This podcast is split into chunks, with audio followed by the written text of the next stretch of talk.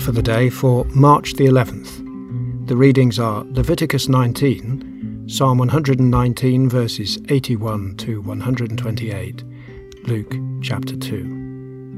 My meditation all the day. The intensity of spiritual thought to be found in Psalm 119 invites our deepest reflection and meditation. The psalmist is contemplating how the reality of his relationship with God penetrated all spheres of his life.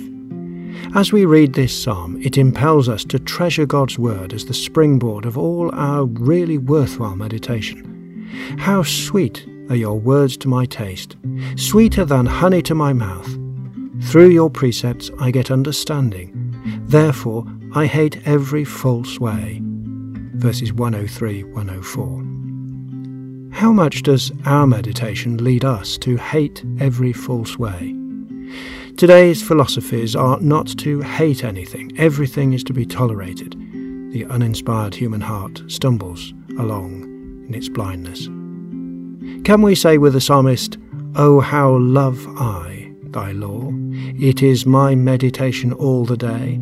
I have more understanding than all my teachers, for your testimonies are my meditation verses 97 99. He tells God, Your testimonies are my heritage forever, for they are the joy of my heart.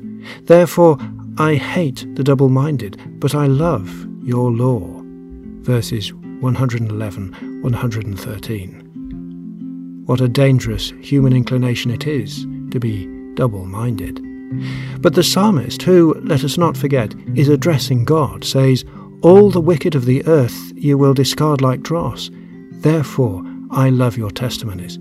My flesh trembles for fear, that is, awe of you.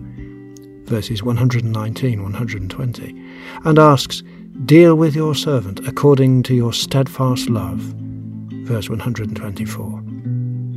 Do we ask that? Our readings in Luke's Gospel details one person who was particularly aware of that and overwhelmed by it. We read yesterday of Mary saying, My soul magnifies the Lord, and my spirit rejoices. Today we read the testimony of the shepherds who came to see the babe lying in a manger and told Mary of their experience and what they had heard. And Mary treasured up all these things, pondering them in her heart. When Mary and Joseph bring the babe to Jerusalem, Simeon, a righteous and devout man, blessed them and said to Mary, Behold, this child is appointed for the fall and rising of many in Israel, and for a sign that is opposed, so that the thoughts of many hearts may be revealed.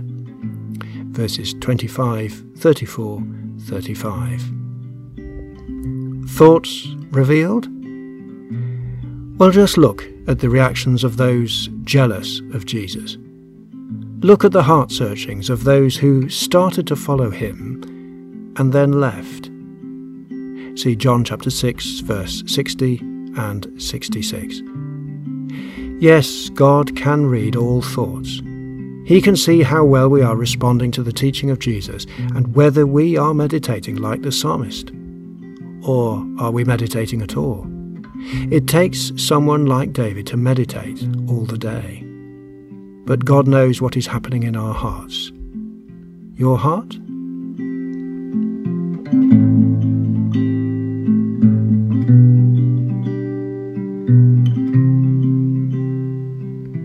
We hope you found this message from the Bible helpful and thought provoking. We believe the Bible is God's Word, and as it says, a lamp to our path and a light to our feet.